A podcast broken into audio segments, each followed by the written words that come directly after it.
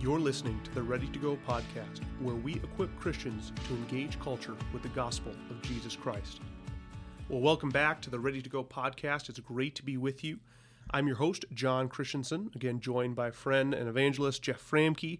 Today, we're going to be talking about worldviews. We're going to begin a short series looking at the different counter perspectives that we engage in this world. And so, how do we talk to these people? How do we share Christ with them? Today, we're going to be talking about Islam and how we share the love of Christ with our Muslim neighbors.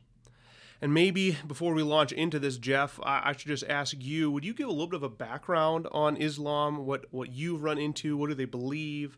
How have you interacted in spiritual conversations? Kind of what, what's your experience with engaging with Muslims? Sure. And, you know, the first thing is that they are extremely open to talk. I mean, uh, more open than most.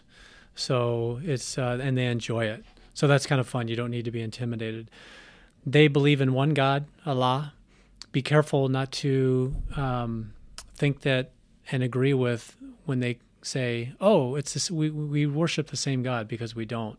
Our God is a Trinitarian God, so important to make that distinction. So they believe in one God. They believe in works righteousness. That um, if they're good outweighs their bad, that Allah will reward them with heaven. Um, they believe Jesus is a prophet, um, which obviously we would say something about that. Yeah, Jeff, I think those are kind of some of the main beliefs that they have. How do you then go about engaging Muslims? I know you've said that they really are probably the most open, maybe not the most, but one of the most open uh, people groups that, that love talking about religion. How, how do you go about uh, interacting with them?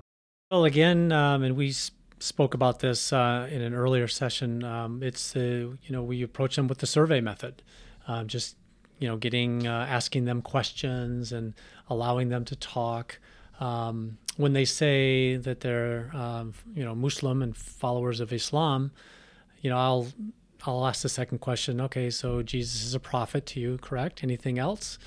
And they'll say no. So I'll start filling in the blanks because I know what they're gonna what they're gonna say. But the last question is, you know, how how you get to heaven can vary. So I, I do ask that one. And but for the most part, they're going to say, you know, if you do good, um, Allah will reward you with heaven. And so that's once we you know establish that, uh, then it's what direction you want to go.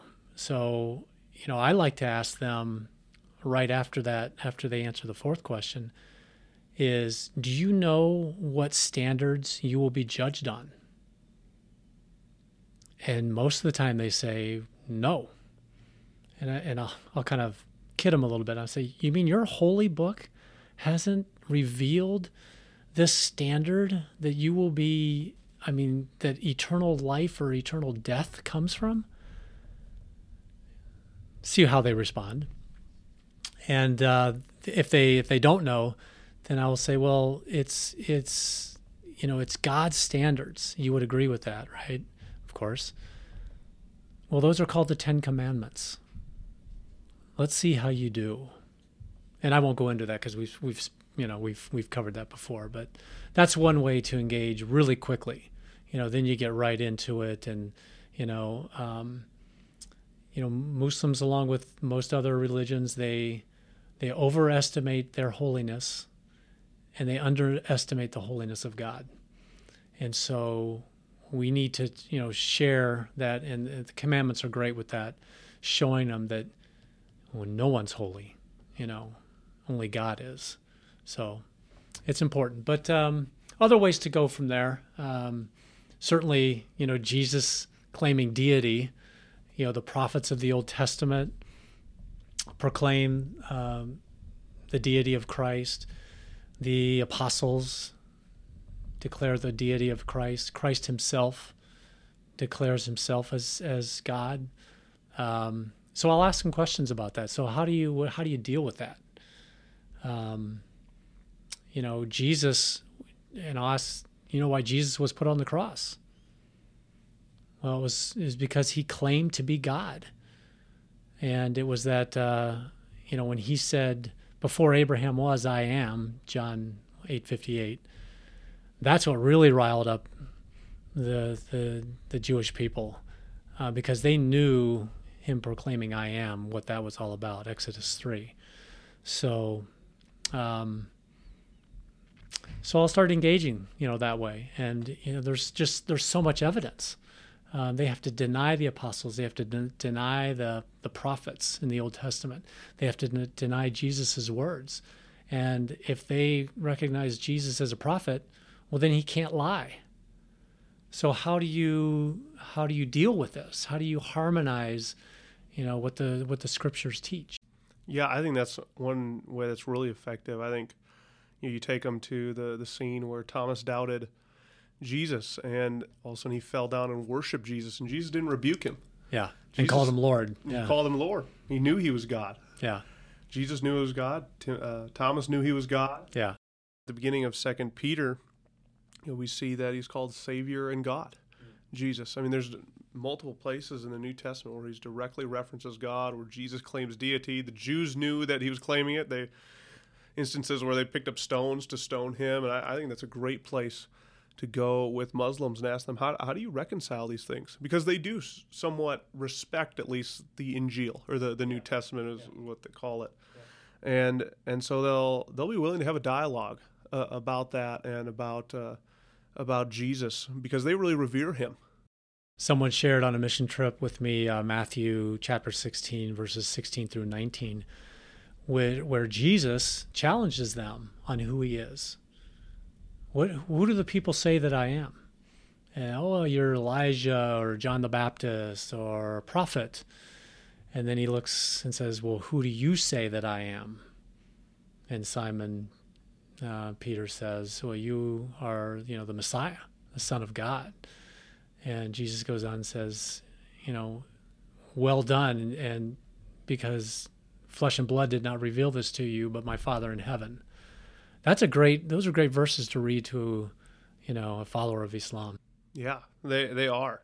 Have you ever uh, asked as well jeff just uh, thinking through uh, like their family and how most muslims probably are muslims because they were raised that way? Do you, do you ever ask them about that of how did you come to this conclusion or or uh, why did you choose to believe in islam I wish I was smart enough to say that um, because it's a great question.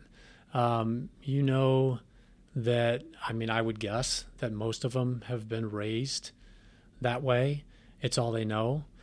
But the other thing to realize when you go into a conversation with a Muslim is the cost that comes with them, re, you know, renouncing their faith and you know following Jesus as the Lord as their Lord and Savior. I mean that is a tremendous cost. So I think we need to be aware of that, um, and just just to understand, you know, the pushback that you get, and you know that they're going to hold on to these only things that they've known, or if they start getting convicted, you know what what that might mean for them in the future. I think that just helps. And I think it's great to understand that knowing then that it's probably going to be a long haul approach. That with Muslims, they're some of the most eager people to talk about religion, but I think some of the hardest to convert. And obviously, it's the Holy Spirit that has to draw them. But I, I think it is really much of because how much they have to give up. Yeah. I mean, they have to give up everything. They give up, get rejected by their family, and sometimes it's worse. Sometimes it's life being threatened, and yep.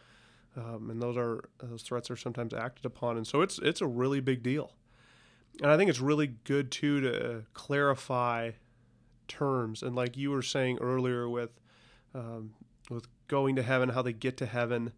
You know, it was interesting. I was uh, speaking in a, in a, school once. It was me, a Muslim, and a Jew, kind of on this panel talking about monotheistic religions. And the the Muslim had just gotten done talking about how Muslims believe they get to heaven, and so it was my turn, and I talked about being saved by grace and Christ paying for us for our sins, rising again from the dead, the, the gospel, and and and I, I made the comment of uh, something to the effect of you know, and uh, as as, as you know, distinctive from Islam, that uh, we are saved by grace as a complete gift from God. It has nothing to do with our works. And after I got done, he he kind of said, you know, uh, just just so you know, uh, we're we're saved by grace as well. And and I, I was like, what? I didn't know what to say. I was, what, what, what do I say to that? And, and what he meant was that even with their good works or something, that he's, they still say Allah is graceful in saving them, but it is not by grace alone. Yeah. Like a very different definition of grace. Yeah. And so just be prepared when you're talking with counter perspectives. I think we have to be prepared to to uh, make sure we define terms. Yeah. So when we're talking about grace, we know what each other are talking about. When we're talking about works, we know what each other are talking about. And when we're talking about God, we know the difference, like you said, between um, Allah and the Trinitarian God of the Bible. I think it's really good to to kind of establish those terms. You know, and you mentioned to me a little bit earlier today too a book by Ron Carlson. Would you would you share a little bit about that? Just a quick. Great, great book. I there's a lot of material that I've used from his book. It's called Fast Facts on False Religions.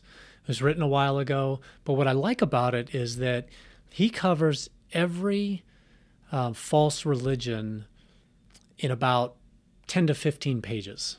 So you can easily reference, oh, okay, what's you know Islam or what does Jehovah Witness believe, and and and you can get a quick study on what they believe, how it came to be, what the Bible says, and how you counter. It, in like 10 to 15 pages. I mean, that's it's awesome. It's a great book, and uh, if you're like me and you don't want to spend time usually reading a Quran or something, it will really equip you um, quickly. That's awesome. Well, we really encourage you uh, this week to reach out to uh, Muslim neighbors or coworkers or, or anyone you know, and and just begin to begin to build a friendship with them, begin to know get to know them, and ultimately to to start spiritual conversations with them, asking them questions and being a really good listener, making sure they're they're heard, and then and then as the conversation comes up, being able to interject and talk about the gospel of Jesus Christ. And there are great questions you can ask. You can ask about the, the person of Jesus and was he really a prophet or, or was he actually God? Uh, you know, did they become uh, Muslim based on their choice or because their parents uh, were Muslim and so they automatically consider themselves Muslim? There, there are many good questions that we can ask. And so we really encourage you to begin to engage your Muslim neighbors with the gospel of Jesus Christ. Well, next episode, Jeff and I will be continuing our series looking at common worldviews, and we'll be talking about atheism. How do we engage atheists in gospel conversations? So be sure to join us next time, but until then, keep sharing Jesus. Let's go.